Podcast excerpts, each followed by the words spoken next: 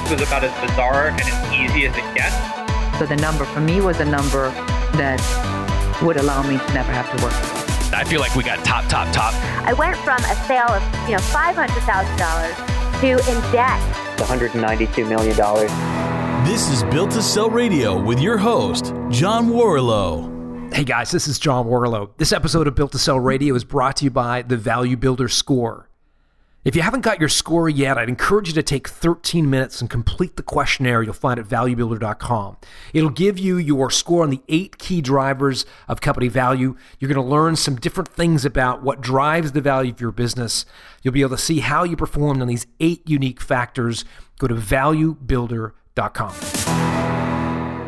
So, in a moment, you're going to hear from James Garvey. James is the founder of Objective Loyalty, and along with his partner Duncan, built their company up to a point of having $2.5 million of profit on the backs of just 10 employees. An incredibly profitable company that he went to sell. And interestingly, didn't get any offers in the first six months. He was shopping the company through an investment banker and didn't actually get any bites.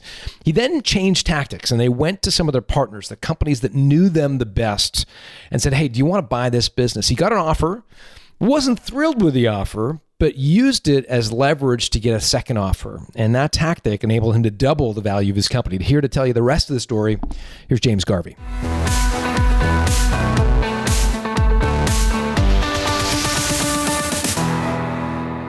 James Garvey, welcome to Built to Sell Radio.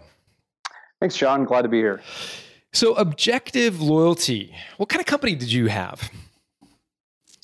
So the, the company I had was an online direct marketing company. Um, we helped big brands acquire customers, and we did it at pretty massive scales. Uh, so we, you know, worked with like Dish Network, uh, DeVry, uh, big big institutions that have uh, big uh, needs for for customer pipeline. And what did you? I mean, were you an advertising agency? What what services did you provide for them? Yeah, so so we we had a email service provider, and so we basically um, uh, connected uh, customers to advertisers over over email, and so we we worked with uh, you know, really top top notch advertisers, and we worked with uh, millions of consumers sending sending emails to, to to people on a daily basis. So, did you have a database, or were you using the database of Dish Network and DeVry and so forth to to, to supply them? Yeah, so we had a database, but we, we also worked with um, a number of advertisers and, and we helped them connect with their own customers as well.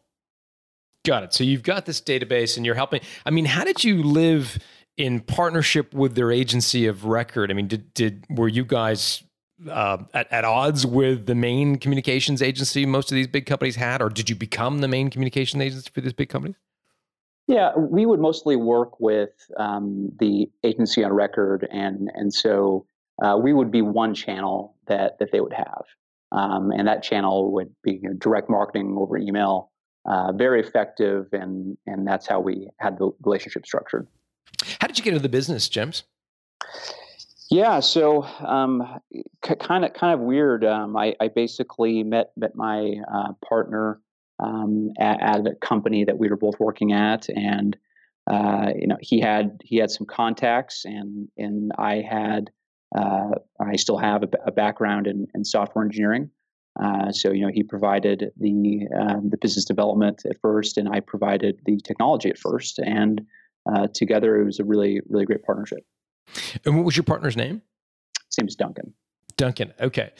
So you and Duncan are in this business together. How big did you get it before you decided to sell? I mean, what was kind of revenue, profitability, that kind of stuff? How many employees did you have? That kind of stuff. Yeah, so so we we grew the business from 2005 to 2010, and um, you know started out with uh, it was just just him and I, and then over time um, we ended up adding adding a couple people. Uh, we never had more than more than 10 employees. Um, and and so you know every year the business kept kept getting better. Um, and and at, at, the end, you know, we were doing about you know 2.5 million in, in EBITDA. In EBITDA. So that's a pretty impressive. You know, a lot of people would be expecting two hundred and fifty thousand dollars of revenue per employee in a in a kind of communications or or uh, advertising space. You're you're getting two two two hundred fifty thousand dollars of profit per employee. How are you guys so profitable? Yeah, I mean, it was uh, uh, n- number one. Um, you know, we had good relationships with with advertisers. Uh, number two is we had a great technology platform, um, and you know, we did not have uh, a huge technology investment um, from the traditional sense. So, like from 2005 to you know late 2000s, what would happen is is that uh, people would go out and buy servers, and and they would say, okay, I need to go get uh, you know 10 servers, and each server is two thousand dollars, and it becomes a huge capital investment. And you know, early on, we we decided that we were going to uh, lease servers, which is now you know people call you know, being in the cloud.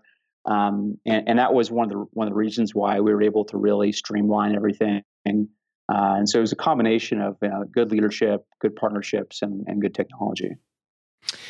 I still feel like I'm missing some of the secret sauce here because leasing technology I get, but it's still servers. I mean, it's not like you're buying spaceships. It, you know, they're they're not that expensive. Um, you know, technology platform, arguably like a go uh, like a an Aweber or a Mailchimp or some of these other email providers would argue that their technology is is is pretty good too. So what am I missing? How do you, how do you go from you know zero in 2005 to $250,000 of profit per employee? There must have been something else. Yeah, I mean, it was good good timing. Uh, that's always always important. Um, and we had great deliverability. We we were able to get our emails delivered um, into um, all the major providers, and and that was a really tough thing to do. Uh, it's I mean it still is. Uh, you know, it's easy to send thousand emails. It's very hard to send hundred million emails, um, and and so. Uh, you know, it's a combination of, of, great technology and and um, you know really good timing. I mean, that that's the other thing is um, is a great time to be in the business and uh, and and yeah, that's really really nothing other than a lot of hard work. And so, did you bring in any outside capital in the development of this business, or was it just you and Duncan? Yeah, you know, it, we, we were we we we never did, and that was one thing that um, I I'm not sure if I regret or not, but we we had a you know, very good business, and um, one of the things was we are able to do it, you know, without any outside investors, uh, and and that's a, a, pretty rare thing to do.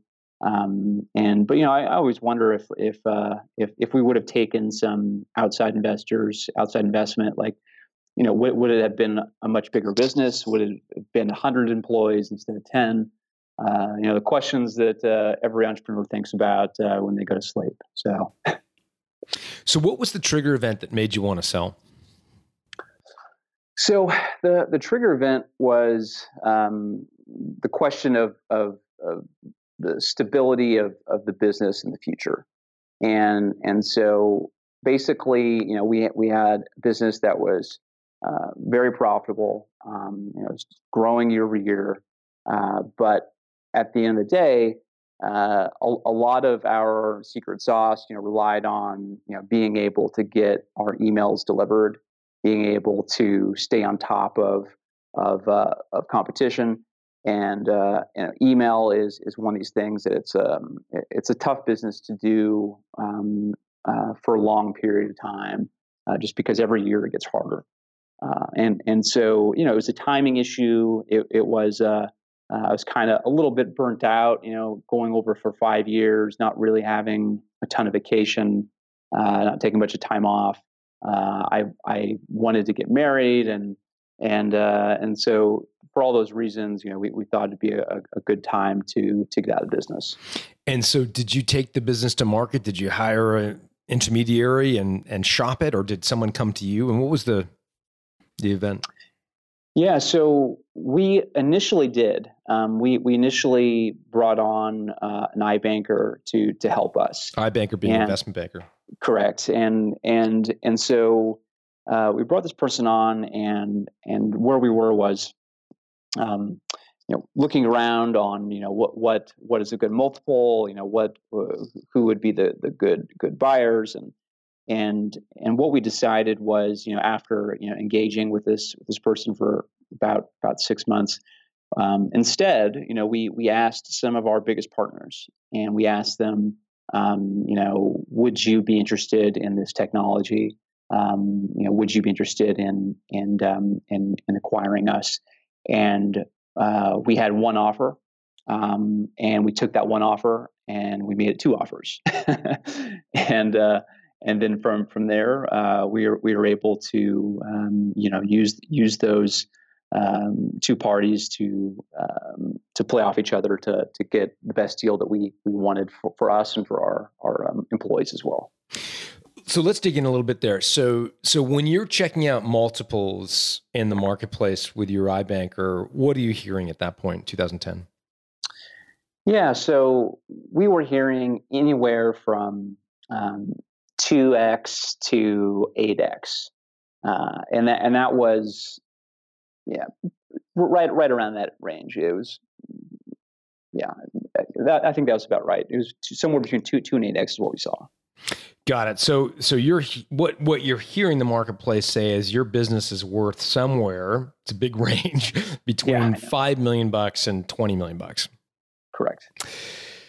Got it. And so, what's your reaction to that? You and Duncan are are hearing that. I mean, what?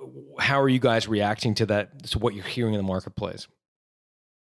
Yeah, I mean, it, it's it's definitely um, exciting to hear numbers like that.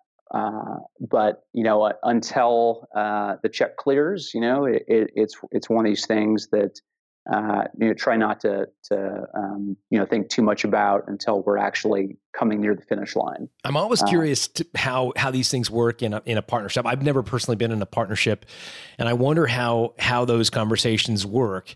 Um, did were you and Duncan aligned? Did you have a number in your mind that you both agreed to that said, you know, if we ever get an offer for X, we're hitting you, Jack? Did you have that number in mind? Did you talk about it?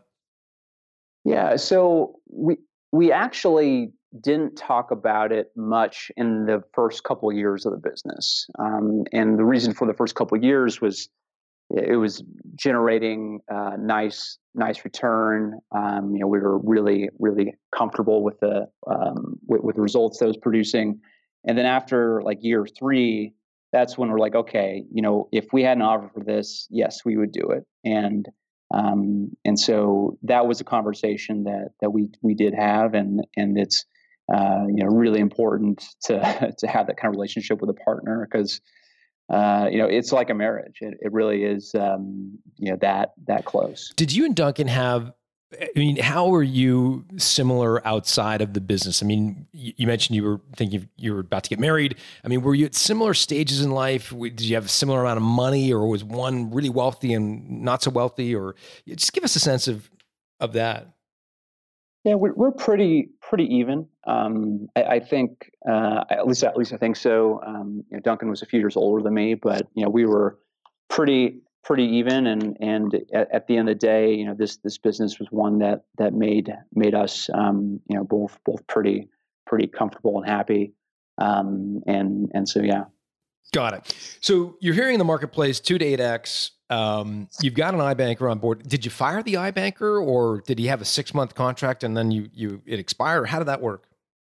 Yeah, so so we we, we had the iBanker working, um, and we we we got rid of them, um, got rid of him because uh, it, it, it wasn't producing the, the, results that that that we wanted. Um, you know, it, it's um, uh, typically what would happen with, with these types of relationships is you have to pay them a, a monthly uh, retainer, and you have to pay them a, a monthly amount to uh, go out and shop the deal. Do you recall what your retainer was, James? Uh, you know, I'm trying to remember, but I think it was uh, uh, if it, if it was ten thousand dollars a month, that wouldn't wouldn't surprise me. I think it might it might have been a little bit less than that, but somewhere around there. I mean, big chunk, very expensive. Yeah, exactly. And and so you know, if you're not getting the results that you want, if you don't, what do you mean by not getting the results? You mean you mean you weren't getting offers? Like what what, what results were you not getting? So if you're bringing somebody on like that, you know, you would want to get some offers from people that you don't know, um, not offers from people that you do know. and and so um, you know, we we weren't seeing um, the the the results. We did not get any offers that we uh, from people that we knew. So we decided to go ask people that we that we, we did know. Um, so yeah. How did you handle those conversations with your partners given that you're running a business, I'm assuming you don't want your employees to know you're having the conversations. So how did you how did you have have the conversations with the partners? Um, how did you initiate them without really jeopardizing your business? Yeah. Um, so it, it's it's definitely a delicate situation, but uh, you know we we actually um, gave a lot of transparency to employees um, because you know at the end of the day, you know, this is their livelihood, and um, we we told them what we were doing, uh, and and and basically um, the the story was we have these people that are really top top top talent, really great people, and you know we were able to to um, to, to place many of them um, uh, with the acquisition um, with, with the the company that bought us, and and so um, you know it was uh, uh, it, it, delicate, but you know if you be honest with people, I mean. Uh, people are, are can can take it, and that's how we ran the business. So, talk a little bit more about these conversations you had approaching these potential these partners of yours. So, these are all people that you knew that were when you say partners, they were vendors um, that you were relying on. Yeah, uh, these were these were partners that we made money for, um, and and so uh, you know ba- basically you know we worked with networks and we worked with um, uh, a, a number of big big players, and and so we we ended up making money for most most of these these partners um, uh, quite a bit of money and and so you know they knew the kind of volume that we had they they, they saw um, the capability of of what we were doing and and uh, because that um, the conversations were very, fairly easy to have because they could see like hey you know if, if we acquired this company we could add on you know x amount of revenue to our business um, and and that's uh, that was the conversation Got it. So you got. I mean, I guess I guess people listening might have the question. Okay, I, I get that partners are more likely to buy my business than total strangers, but but how do I how do I engage those conversations in such a way that doesn't make me sound desperate, doesn't make me sound like I've got one foot out the door, that if the business doesn't sell, I'm going to jeopardize my relationship going forward with those people. I mean, did you broach it like, hey guys, you know, we've thought about maybe having a deeper strategic relationship with you, i.e., code for want to get acquired? Or was it was it more direct? Did you say, look, would you like to buy us? I mean, like, give us a sense of what how the, the tenor of those conversations went. Yeah, um, the the conversations were uh, more more or less the, the, the latter, and and you know, be, because of that, uh, because it's like, listen, um, you know, we we've we've made a lot of money for you guys. Uh, we we are, um, you know, businesses doing this. We we would like to uh, sell the business, and uh, you know, having a very very direct conversation now, the reason why we could do that was was because you know we were in a position of strength. Um, you know, we were in a business that was uh, very profitable, and our partners needed us uh, just as much as we needed them. Got it. So you're having these conversations with partners. You get one offer. What was your reaction to the first offer when you when you received it? Yeah, I mean, it was definitely exciting. You know, it's it's it's great to um, to to get you know any type of interest. You know, it's like uh, it's like dating. You know, and and uh, having somebody be excited about you is is uh, is always always an, a nice feeling. Um, but uh, the, the the way that you're able to actually apply some pressure and close a deal is is when you have more than one party that's interested. Um, and and so uh, having one offer allows you to go out and get another one, and then um, being able to play them off on off, off each other. Uh, if you can do it in a in a transparent, um, honorable way, uh, it, it's it's it works it works very well. How did having the first offer help you get the second? I mean, were you as blatant as saying, "Look, we've got an offer. Are you interested? Pony up." That's that's basically uh, exactly right. So like, you know, we, we were very very honest, very very transparent with with everybody, employees or partners, et cetera, and and uh, and that's and that's what what we did. Um, and and uh, I, I, think it's a lot easier to have those conversations, um, you know, when they're truthful.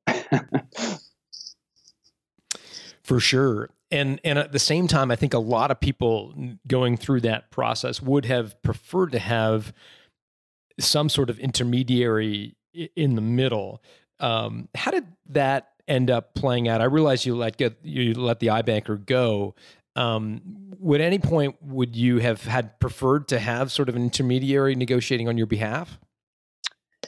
Yeah, you know it's it's it's it's tough. Um, you know the intermediary is not going to be as passionate about you know your business um, you know as as you are. Um, now, uh, I'm sure with enough scale, you know it, it with if you're talking about a really huge deal, it, it can definitely help. Um, but you know, for us at, at our size, even though that yeah, it's a nice it's a nice size business, um, because we're working with um, people that we know, uh, it, it, was a lot easier to do uh, without having anybody in the middle. How was the second offer different from the first? Obviously, you know, people be curious about the the the price the second offer was offering not that you can talk about the price but maybe you know the comparing the two i mean was the second offer 10% better 20% better 10% worse and then maybe talk a little bit about the deal terms of each uh, and and the differences that you were that you were evaluating between the offers beyond just the price were there other things on the table that you were that would was were making one offer much more attractive than the other yeah, I mean, so the, the second offer was was larger. Um, By what proportion, uh, roughly? Uh, about hundred percent. hundred percent higher than the first offer. Yeah. Wow. So, so that that was that was good. Um, uh, but the the other thing was the amount of commitment. Um, you know, how how long would I need to be be there to help with the transition of the business? Um, was was different as well and and so uh, you know because the uh, this technology company you know you need to have quite a few people um, you know help with the transition and and so in, in, in this particular situation um, we're, we're able to uh, bring on uh, a couple of employees who were currently working for us um, and then they they went to move move on to the new company.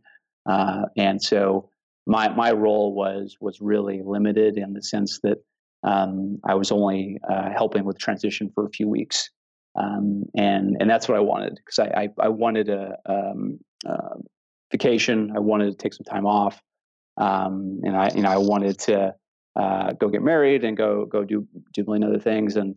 And, and so uh, the second offer was was more attractive and and um, you know did not have a ton of time commitment uh, and, wrapped in. And James, did you go back to the first bidder and say, "Hey, we've got a you know a, a much more attractive offer here. Unless you're willing to go a lot better, that's you're going to lose this." It, it, it's that's what we did, and and so that that's that's what happened, and um, the, uh, the, the the the gist was, um, you know, they didn't want to go any higher, and and so we then started working on getting the, the deal closed on on the, the second offer. At which point you had to sign, I'm, I'm assuming, some sort of letter of intent with a, a no, no shop clause in it. Was that? Yeah. So there, letter of intent. Um, there, there was a there was a no shop clause, um, and uh, yeah. How did the and for those listening, if you haven't you don't know about a no, no, shop clause. Essentially, when you sign a letter of intent, you're basically getting engaged. And usually it comes with a 60, 90 day no shop clause where you, as the seller, agree not to continue to negotiate with any other potential buyers. And oftentimes, James, that's when the, you know, the dynamic uh, the balance of power shifts in favor of the this, the uh, the buyer, and and you lose a little bit of leverage. How did it go for you? Yeah, no, it's it's it's funny because you know you you want the deal you want to get the deal done and and so uh, at, at, the same time you know you worry you know are they going to do it you know and and and so um, you know is is this actually going to happen or or is it uh, uh, is it going going to uh, you know not not work um, and and so you know, th- thankfully we had a very smooth um, transition, uh, and and everything went pretty well. Um, we we did not have uh, to give them like code or or any of the, uh, the, the secret sauce of our business until the the, the wire transfer happened. Um, there was due diligence, of course, but um, you know it was done in a really really good uh, good way. Did they ask Uh, for the code? Yes, and and, How did you respond? and and our response was uh, we will give you the code when we get the check um, because you know for us it's uh, our intellectual property um, that's all we have you know it's it's really critical to the business. Was there anything So- else you held back during the diligence phase? uh, no no. I mean that that was really really it. Um, everything was in order you know highly recommend you know making sure that you always uh, you know have um, all your documents in order you know whe- whether Sure, you know if somebody comes in looking for doing an audit or or, or whatever it is but but thankfully you know we had we had um, re- really really good people that took care of everything What was the biggest obstacle during the diligence phase that you had to work through? biggest obstacle um i i think um the the actual contract the actual um document of of of the of the sale was like a hundred some pages and and we had to document um you know every thing that we had everything that we built um all the assets like like just tedious um but that that was and then it's also expensive that's the other thing is the the attorneys make everything expensive but What'd you spend on legals for the deal, James? uh you know it, it would it was probably about 50 hours of work so very expensive Got it. Got it. Got it. Okay. You know, I, I'm fascinated by your decision to to share this information with your employees, and that would go against the grain uh, in terms of virtually everybody else who we've had on the show who says, you know, don't tell you know people because deal could not go through and blah blah blah blah blah. You were obviously keen on on being transparent throughout the process. You did that. Maybe you know talk you know take us inside the company you're, you're working through this 100 page shareholder agreement you're in due diligence with this buyer i mean what's the vibe like in your company Yeah, I mean the the, the vibe is there. There's excitement.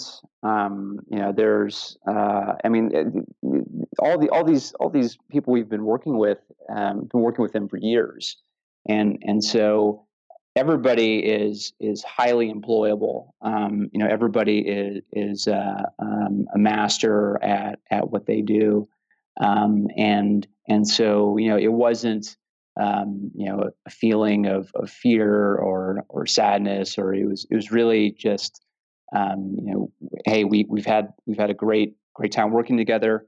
Um, you know, there, there's going to be an opportunity to to continue on if, if if you want to, um, and you know, the dynamic was always very open, um, very honest. And, and were uh, they given a piece of the action i mean did they were they incentivized with the sale Uh, they they were not incentivized from a stock perspective. Um, there there was some cash compensation in a couple of situations, but but um, you know it was mostly. Um, uh, but, but mostly, I mean, al- almost everybody was was just uh, everybody was paid very well, and and so people were happy to to uh, to be paid well. and there was was there any resentment towards you and duncan after the check cleared Well, you know, it, it's eh, definitely unknown, but I, I don't think so. I mean, I, I, I don't, I don't think so. Um, uh, you know, at, at the end of the day, it, people know that this is a business, and um, you know, this is one of the things that happens. What would you if you had it to do over again from start to finish the whole sale of the business what what might you do differently if you could you could rewrite go from a blank sheet of paper? So, you know, w- what I probably would have done differently is is maybe hired a second iBanker, you know, and and try again because we didn't get a lot of luck from the first one, um, and and so you know, the question's always like, okay, well, if, if we would have, you know, brought on somebody else, would they have found um, you know, a different buyer? Would they could they have helped us better? Um, and and uh, you know, never know that question. But um, I I think we would have number one uh, a second second iBanker, and then thinking about the business differently. Um, it, instead of selling it, maybe we we would have taken some outside money from a private equity firm or from potentially venture capitalist, um, thinking about okay, well, if we had a, a large cash injection, could we could we get a bigger multiple in the business? Um, and and so those are the questions that that keep me up at night, obviously. hmm. Interesting. So you're continue to have those questions after the fact, saying maybe maybe we could have done better if we had done a private equity round and then and then an exit on the back of that. Yeah, I think I think every every entrepreneur has that uh, uh, you know consideration in mind. It's like you know what would have happened if I would have done X, and and obviously you know you can't dwell on it too much, um, but uh, uh you know it's just part of part of the business. In hindsight, it sounds in part that you know you were tired. You you mentioned you were burnt out and you needed a vacation. You wanted to go on a honeymoon. Um, you know, obviously you had the opportunity to do those things after the sale. Yep. And I mean, as you look back on it now, were those feelings that you had, those that that need for a vacation? I mean, that was that a rational decision to sell your business because you needed some time, or you know, you know, with the, the long arc of history, as you look back, would you have been better to take a month vacation and come back refreshed and and take the business to the next level? Yeah, I think that's a that's a great great question. Um, I I think that um, you know, looking at it from from from your lens, if if I would have um, uh, hired more people, you know, it would have reduced um, the the EBITDA, um, but maybe it wouldn't have burnt me out as much. Uh, and and so I, I think you know one one lesson um, on my side that I've learned is is you know you need you need not to be working on a business uh, 16 hours a day, 18 hours a day. Uh, it's not sustainable af- after a certain period of time. Um, and and so I, I do think that that if if I would have brought in a few more people, maybe um, may, maybe my attitude uh, would have been differently different on here. And and I I think it's very possible that um, maybe I still have the company today, uh, unknown. But uh, uh, I, I, think it's a good point. I, I really do think that at at some point, like now, I was very young too, you know, super young, and and uh, you know, for, for me, it, it, was, you know, I really need needed to to take a break. But um, I think a more mature person, um, you know, I'm 34 now. Um, you know, more more mature person would have said, you know what, let's bring in uh, a few more people, and and let's let's not um, uh, not not be so overworked that you're uh, you know going to have a breakdown. You know, so. How is it to be rich when you're young? How does that feel? Well, I mean, I, don't, I don't know if if you ever feel rich. Um, the the the one thing that um, the, you know that that I think is important, um, you know, is it's all about perspective. You know, like I I I grew up, um, you know, very um, you know, average uh, in in Northern California, um, and and so it, uh, one thing that that is really important to me is is that you know, you you have to live below your means, um, and if you don't, uh, you're going to get get into trouble. So, uh, but I mean, you're a young guy. I mean, there must have been a temptation with a check clear to go out and buy something. I had a, I had a conversation with a guy, a friend of mine, uh, who sold his company. This was years ago, and went out and, and literally bought a Lamborghini. That was his sort of trophy. I mean, was there anything that you went out and bought that that, in retrospect, you think maybe that was a little a little crazy? You know, uh, I, I, I did not do that, um, but I I did take you know a year off, and and my wife and I, you know, we we traveled around the world, and and uh, you know it was that was a that was my my reward. But um, uh, no, I didn't I didn't have any any crazy uh, uh, cra- crazy experience of going to Lamborghini Lamborghini dealership and buying buying a car afterwards. got it. Got it. Got it. What are you doing now? Um, so now uh, I, I run a uh, another company. Um, it's called Self Lender. Uh, what it does is it helps people uh, build credit um, and savings at the same time. It's basically a savings plan that builds credit. Um, so totally different space than, than I was in, but you know, I've always wanted to create a consumer product, um, something that uh, you know isn't just a, a transactional uh, service-based business, but you know something that that people love and and um, you know and we ended up launching in March. Uh, this business I had to raise venture capital because it's very capital intense business, uh, and you know I'm probably the happiest I am I've ever been in my life. So you know it's got great people here. Uh, and uh, I've learned a lot, a lot of lessons from from from what I did right and what I did wrong at my last my last company, and and uh, and yeah, that's that's where we are today. Selflender.com is the URL, correct? Yes. So we're going to check that out. Make sure um, you check that out. That's an interesting, um, interesting new company. One last question before I let you go, and it, and it actually relates back to kind of mistakes made that you, you just alluded to. Um, and I should have asked it earlier, but it's come to mind now. So forgive me.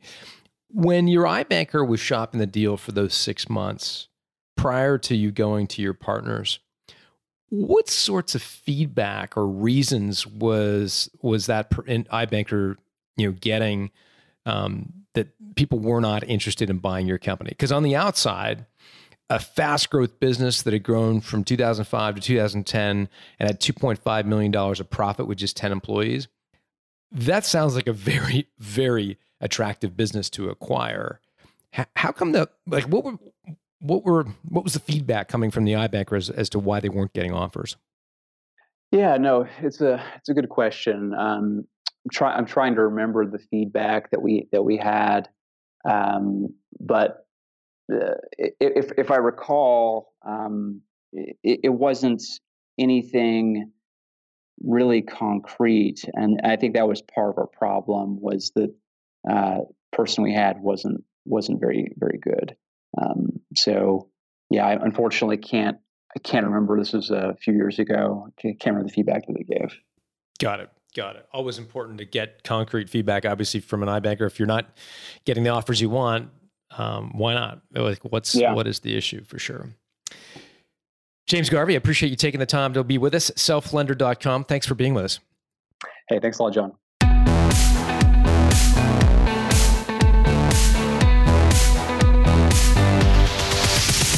Thanks for listening to Built to Sell Radio with John Warrillow. For complete show notes with links to additional resources, visit builttosell.com slash blog. John is the founder of the Value Builder System. To find out how to improve the value of your business by 71%, visit valuebuildersystem.com. John is also the author of Built to Sell, creating a business that can thrive without you, and The Automatic Customer, creating a subscription business in any industry. Connect with John at facebook.com slash built to sell or on Twitter at John Warrillow, W A R R I L L O W.